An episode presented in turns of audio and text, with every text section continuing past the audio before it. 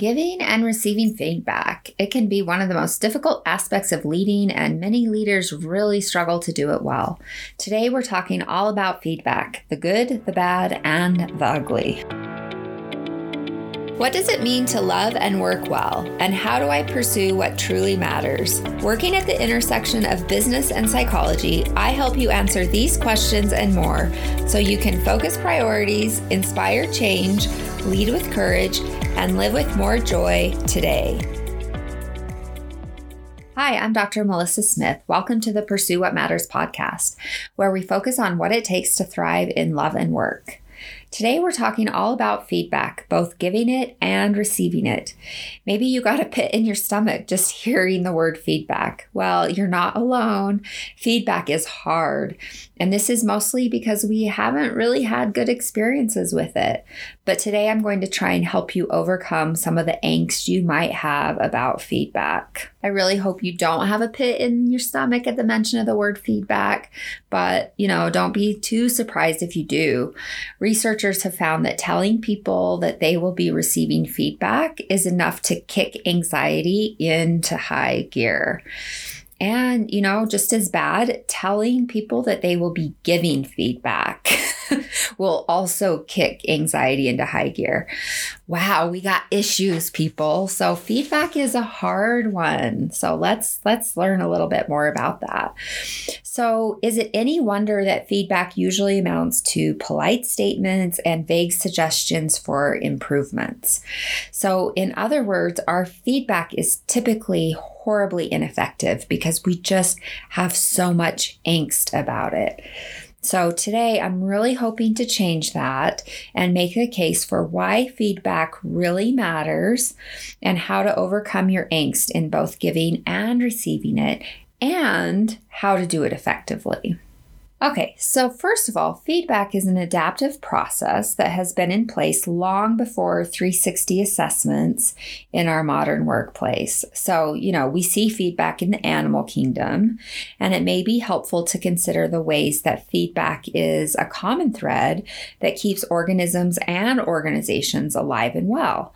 So, I really want you to consider feedback as essential for keeping a system, really any system, operating effectively. So that that's definitely true. But why is feedback so difficult for us? So there are two main reasons for this that I want to discuss today. So, first of all, our brains are acutely attuned to recognize threats. So, though we don't fend off predators today much, um, our brains are still acutely attuned to threats, both physical and social. And this is really what helped us to survive and adapt through time. So, negative feedback is really like Velcro to our brains, while positive feedback is like Teflon to our brains. So, our brains are highly attuned to averse feedback, to negative feedback, and really has has very little receptivity to positive feedback. So, right, negative feedback is like Velcro, positive feedback is like Teflon, it just does not stick. So, anytime we perceive anything that is deemed threatening, such as critical feedback, that is like Velcro to our brain. We will ruminate on it and it will feed anxiety, worry, and distress. So, of course, that's not very pleasant. And then the second reason is that we've had bad experiences with feedback in the past, right? So, we could cue first grade or second grade or, you know, pretty much any given day in junior high. So when we think about it, we've all been receiving feedback our entire lives. So, on the one hand, maybe it's surprising that we continue to have difficulty with it.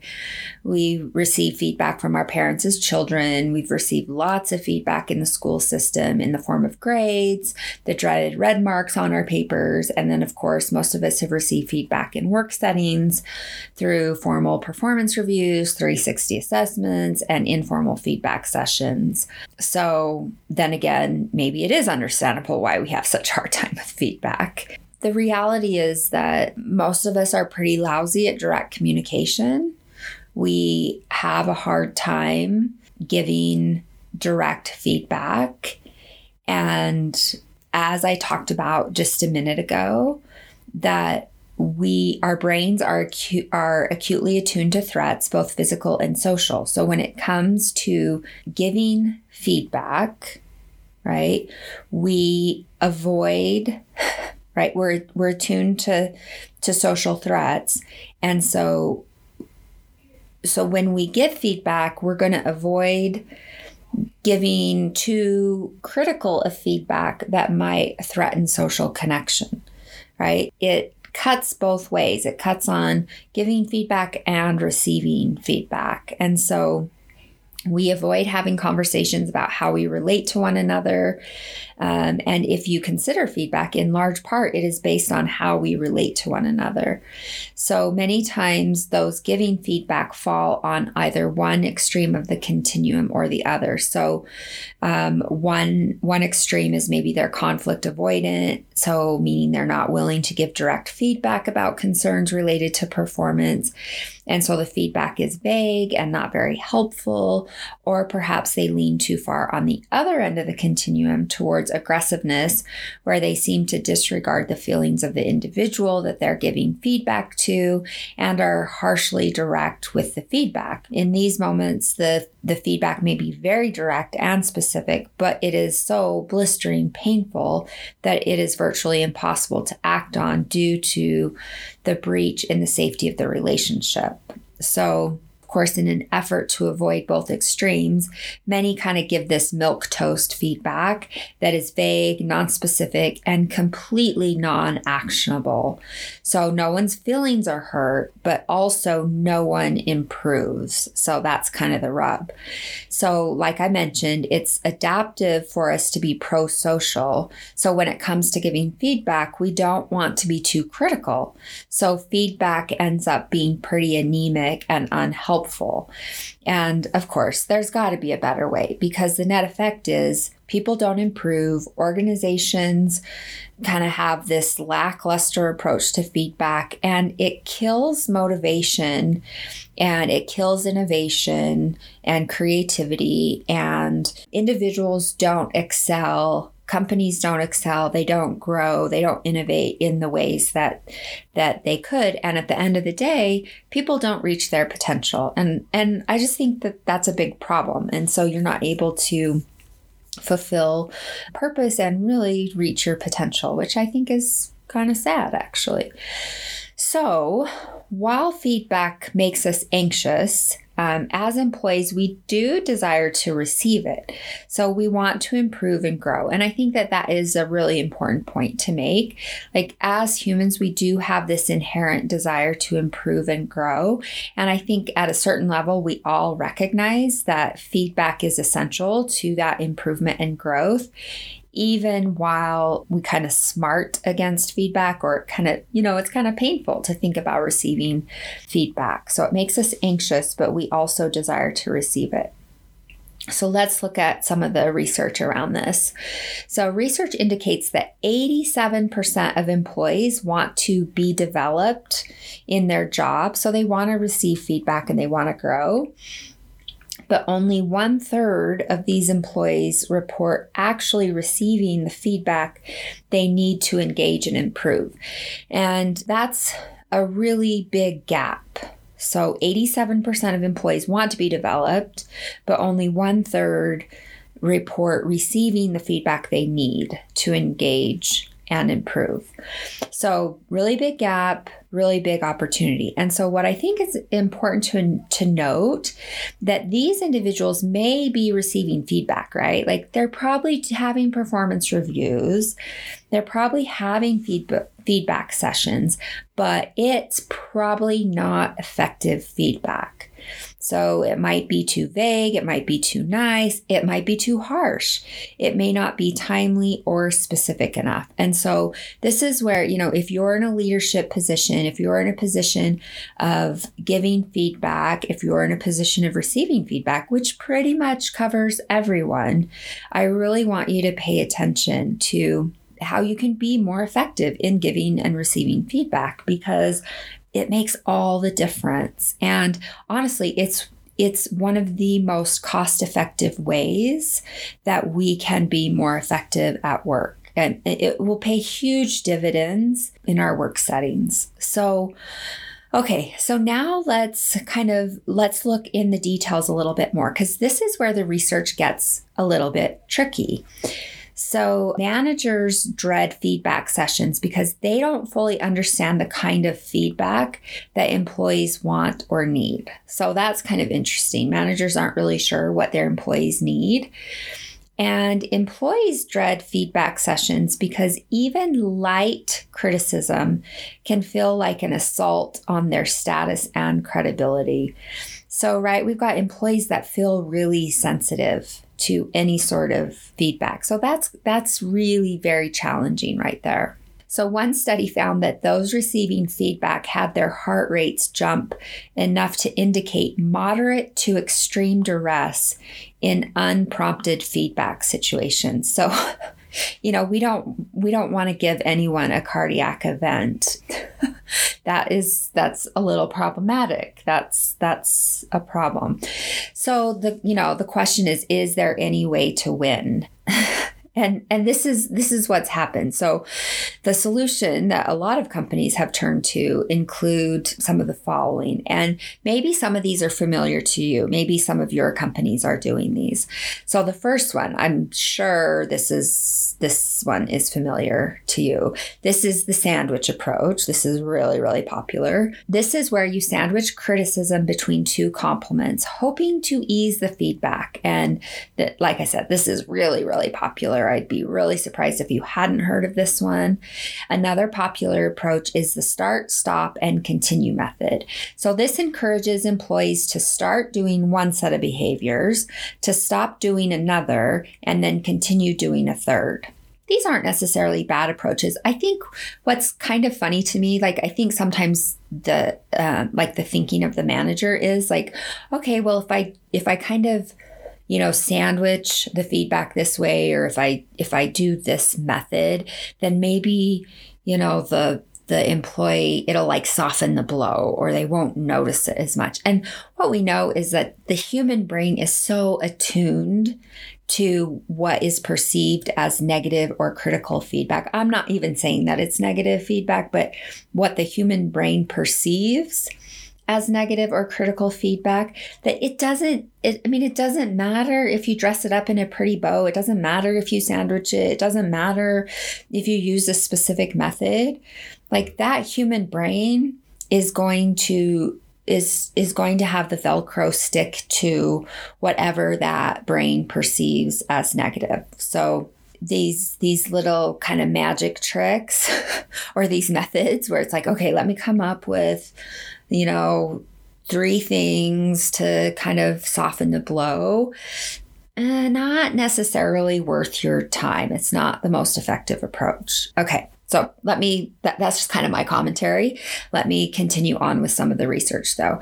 In research of 35 such models, so just like these ones I just shared, so the sandwich approach, the start, stop, continue model, in research of 35 such models, no organization was confident its feedback model was effective at creating lasting behavior change. So, you know, maybe leave the sandwich at home. It, it, none of them were really that effective.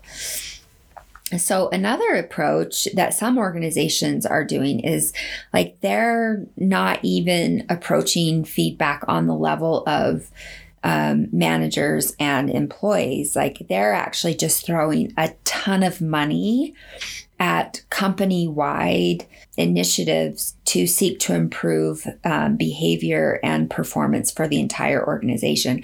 So they're spending like 1200 bucks per employee to programs geared towards bringing everyone up to speed at once instead of working on feedback conversations directly. So they'll maybe like roll out a big program focused on feedback. Now, I think like the upside of that is everyone kind of gets the same messaging at once in terms of like, okay, we're, this is how we're shifting our approach to feedback. And so, like, culturally speaking, there may be a case to be made for um, kind of a paradigm shift. Um, but it, it can it can be really expensive. And I think there are some questions about um, how effective those approaches are. So here's the rub. So the growing research argues against all of these approaches. So instead, what they're recommending and what the research is kind of panning out to show is to develop a culture of asking for feedback, maybe the most cost effective way to develop healthy, ever evolving work cultures. And, you know, doesn't this just make the most sense? So, of course, we go back to kind of this ever present theme when it comes to leadership and when it comes to the world of work, and that is culture. Culture, culture, culture. I had a hard time saying that, but it's really, really important that um, the culture you create makes all of the difference. And so, what they are saying is developing a culture of asking for feedback is probably going to be the most cost effective way to develop a healthy work culture. So, interesting. And that's kind of what we're going to pay attention to here. And we'll also discuss some other options besides just asking for feedback. But I want to share some of the research around that because I think it's really intriguing. And there's some really good research support for that that's just coming out. Okay, so as we think about giving effective feedback, right? We're so we're moving into solutions. Now I've kind of talked to you about some of the issues with feedback, some of the concerns, what's not working, and what the research is pointing to in terms of effectiveness. Now we really want to um, move towards practical solutions. And when it comes to giving and receiving effective feedback, the first key, first and always, is that you must care about the person you are giving feedback to. There is no such thing as valuable feedback from someone you don't trust.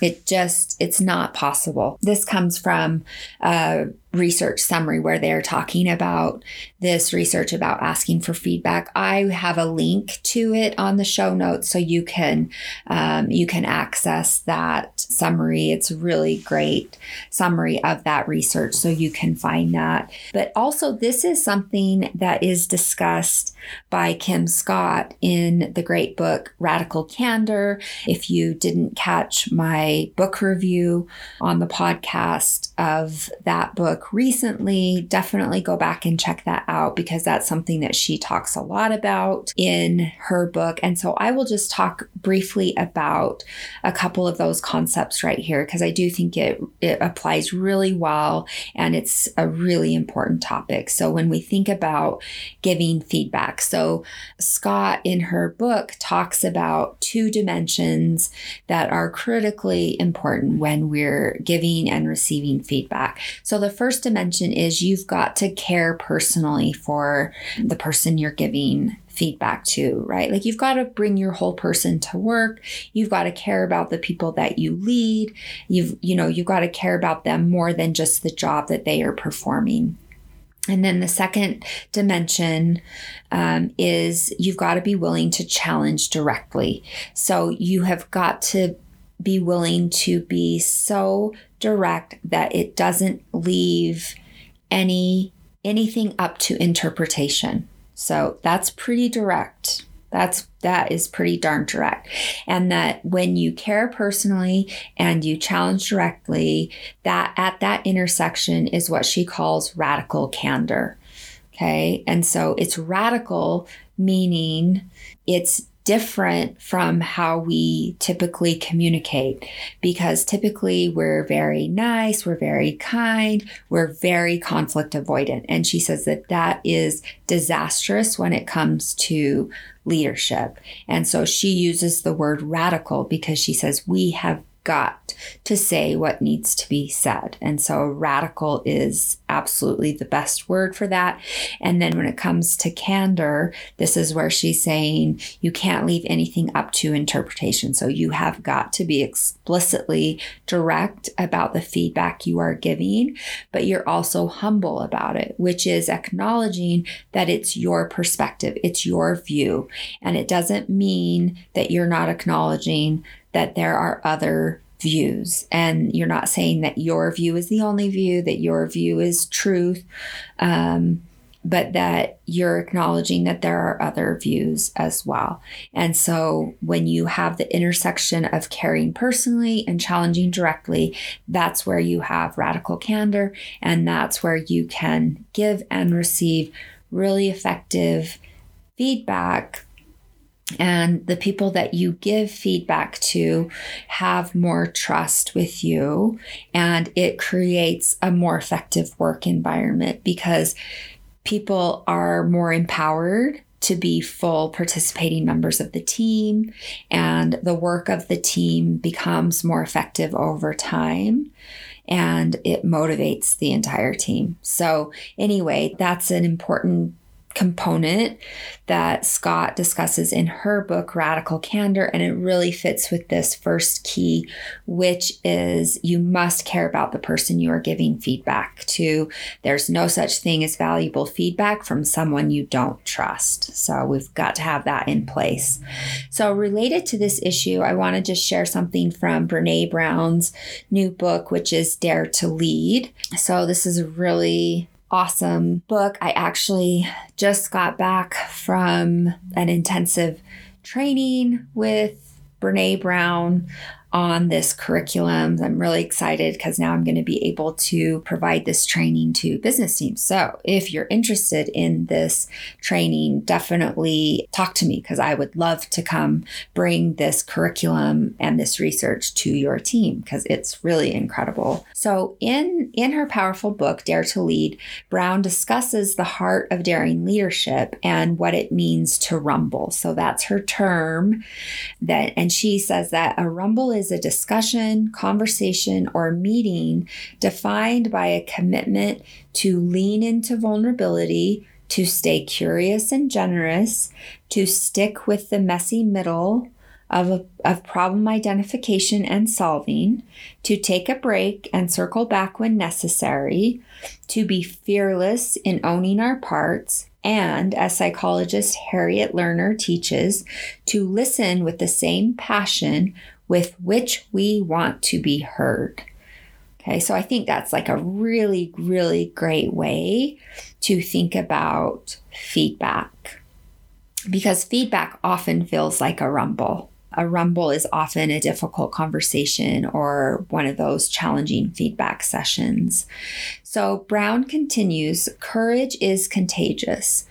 To scale daring leadership and build courage in teams and organizations, we have to cultivate a culture in which brave work, tough conversations, and whole hearts are the expectation, and armor is not necessary or rewarded.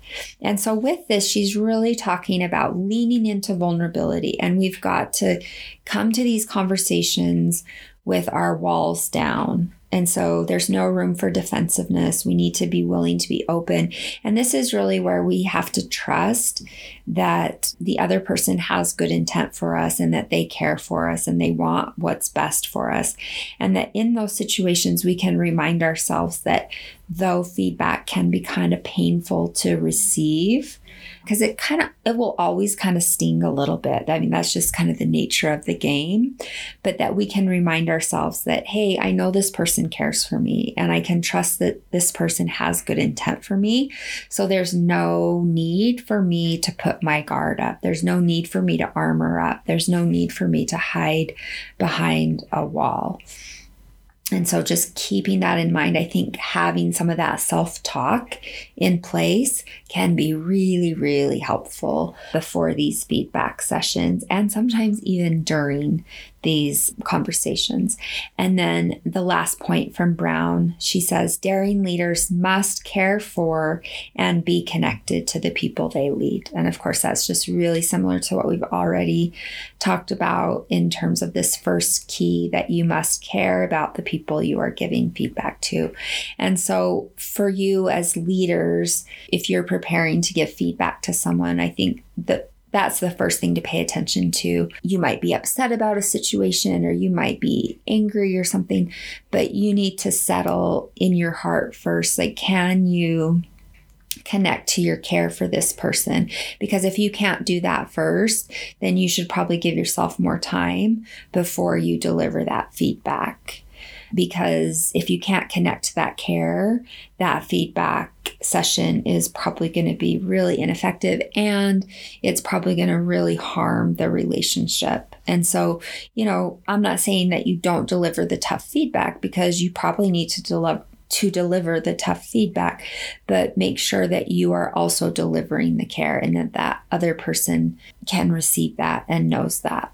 So it's really important to keep that in mind.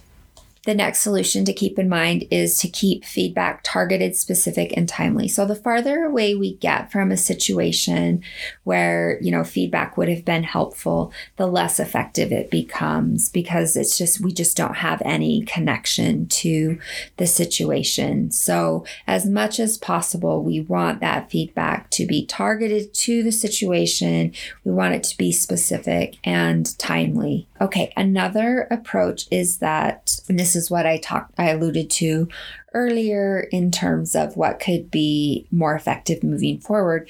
And that is rather than giving feedback, switch to asking for feedback. So, in this way, organizations really tilt their culture towards continuous improvement, smarter decision making, and stronger, more resilient teams that can adapt as needed. So, this puts the individual seeking feedback in the driver's seat, which is a great proactive stance that empowers the one giving feedback to be more direct. So, the feedback seeker wants to grow, wants to improve, and it really would be a disservice for the feedback provider to refuse the feedback.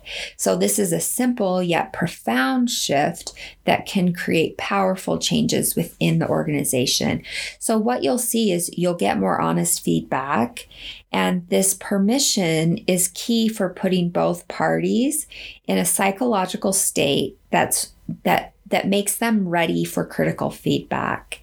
And it prepares both for the feedback session better than not asking for feedback. So it's it's really a very very very good approach.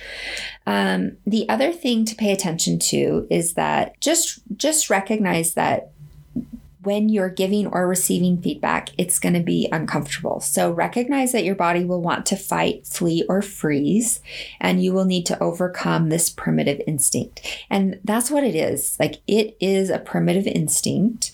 The goal is to minimize the threat response. So, you know, this fight, flee, or freeze response, that's the threat response. And so the goal is to minimize that threat response. So, a few things that you could do to help yourself. You could use paced breathing to slow your heart rate down. You could remind yourself that you are safe and that direct feedback is a value you hold and that there's nothing to be afraid of, right? You could remind yourself that the person is trustworthy, that they have good intent for you. So, some of the things I said a little bit earlier. You could jot down some notes before the feedback session so you can refer to them as it may be more challenging to think clearly during the session. So that could always be helpful. Just have a couple of notes for yourself. You could take some time to gather your thoughts during the session. So it's okay to ask for a minute before responding to questions. So oftentimes, when we're in those situations where that threat response is kicking in, everything tends to speed up. So our heart rate speeds up, our breathing speeds up and gets more shallow and our head kind of starts spinning, meaning our mind and our thoughts kind of start spinning. And so, what you want to do is you want to do everything you can to slow the process down. And so, it's okay to ask for a minute before responding to questions and just take some time to slow yourself down. And honestly, the person in the room with you would probably appreciate that. So it, it's okay to make space for yourself in there. You could also consider using the SCARF model, so S C A R F, with each component that refers to a domain of social interaction that can create a threat or reward state in participants. So I'll just I'll go over those and hopefully that can um, help you. So the first one is status. So you think about connection without a power trip. So, certainty. So, something that can be really helpful is to set a clear end time, set a clear agenda. So, right, like if you're the one giving the feedback, you can say, Hey, I just want to meet with you for the next 10 minutes. I want to talk with you about how, um, you know, I want to talk with you about your um, quarterly report related on related to cells for you know, region five.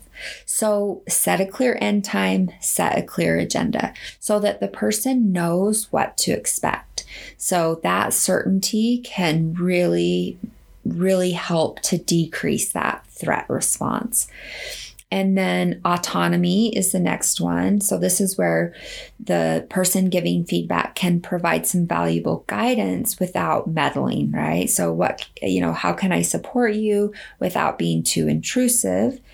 And then the next one is relatedness. So, this is where the person giving the feedback can communicate a sense of genuine care, right? So to be able to say how are you doing? You know the, those those genuine expressions of care which you know hopefully you have those feelings that's going to be important. And then five is a sense of fairness. So to and this is where the person giving feedback really can communicate a desire to hear, to listen to the other perspective, and to be so. This is, you know, think about radical candor and to pay attention to, okay, this is my perspective. This is how I'm seeing the situation. Help me understand your perspective. So it's that humility aspect of candor to be able to say, this is my perspective. Help me understand your perspective right? It's acknowledging that your perspective is not the only perspective here. And so that absolutely communicates this sense of fairness. And all of that helps to reduce the threat response in the other person. So, all of that is uh, the SCARF model. So, status, certainty, autonomy, relatedness, and fairness. Another solution that could be helpful I think this is actually always helpful, is to lead by example.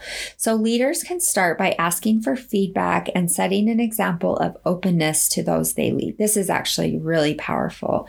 So the key is to get people used to giving feedback that was asked for. So you can definitely start small, but leaders who can take the first step, they signal to the wider organization that asking is important and the low stakes questions help build trust and autonomy. So it's okay, start small, but that really helps to establish the new culture to say, this is what we do here. We ask for feedback, and leaders doing that sets a powerful example. So people are given space to feel heard, which boosts status and inclusion. And of course, this really empowers team members to give better feedback over time. So, there are three criteria to really encourage a growth mindset over time. You know, when we think about asking for feedback. So, you know, to ask broadly, right, across different domains. This is for the leaders. To ask explicitly, right? So to be specific in what you're asking for feedback for and to ask often. So those three areas will help to encourage this growth mindset and to help establish this culture within the organization over time. Okay. So then the last solution that I want to provide for you is developing resilience skills. And this is for everyone. This is for those giving, receive, feedback and receiving feedback. And really, I mean, we're all in that position of giving and receiving feedback. So I think that this is where self talk can be really very helpful to remind ourselves that we're not fragile and to remind ourselves around of our value around feedback and to really learn to see feedback as a gift and as a vehicle for growth. I think this is where a reminder in the growth mindset can be so helpful that feedback is a route to growth and it is really the the way we grow is by you know by receiving feedback and you know correcting mistakes and kind of learning across those edges. And then also learning to tolerate our distress. And your our ability to do that absolutely builds resilience. So i think a big part of this is you know creating a paradigm shift within ourselves that rather than fearing feedback learning to welcome feedback. And I really do think, you know, this shift from a fixed mindset to a growth mindset can be a really big part of this paradigm shift that can be so helpful. And then I think the other part of that equation is just learning to tolerate distress and recognize that like it's not going to kill you and and that it, it's okay. And learning to breathe through some of these anxious moments and recognize like it's okay like you're still standing you're going to be okay. And just coping coping well through some of these anxious moments can can be really very powerful. And i think after you know after some of these feedback sessions to do the self talk after those feedback sessions and to remind yourself like okay that wasn't that bad. And like i don't like i don't need to work myself up in a frenzy. And like there's no need to get upset or to anticipate the worst. And that can make a difference for the next time time so that when, you know, you hear you've got another feedback session coming up or your boss says, Hey, can I talk to you for a few minutes? You can do some of that prep work in advance to say, it's okay. Like this doesn't have to be a big deal. And at the end of the day, it's, you know, when we think about resilience, and we think about distress tolerance, it's all about developing this inner trust within yourself to be able to say, I can cope and I can count on myself to to manage myself and to do well. It doesn't mean I'm perfect. It doesn't mean I have everything figured out, but I can count on myself. And having that sort of trust within yourself is what resilience is all about. And I think that, you know, that builds a kind of confidence, a kind of quiet confidence that is really powerful, and other people notice it. It's a great thing. So, okay, there you go. So, there we have several solutions to help um, to give and receive more effective feedback. So, there you go. We've talked about feedback the good, the bad, the ugly. Hopefully, you know, you're less resistant to giving and receiving feedback, and you can see how effective effective feedback is really a gift and i hope that you feel a little better equipped to do just that. It's it's such an important part of leadership and really like all of our relationships. We need to be able to do this well. So I hope you find it useful in all of your relationships. So make sure you head on over to my website to check out the show notes with all the great resources for this episode at www.drmelissasmith.com forward slash episode dash 23. One more time, that's www.drmelissasmith.com forward slash episode dash 23. I so appreciate you for being here today and every week. So make sure you subscribe on iTunes so you don't ever miss an episode. You can also subscribe on my website so you can get my email every week and you can listen to the podcast that way. I'm also on Spotify, so lucky you, you can find me that way. Lots of ways to listen to the podcast. Thanks again. I really appreciate it. I'm Dr. Melissa Smith. Remember, love and work, work and love, that's all there is. Until next time, take good care.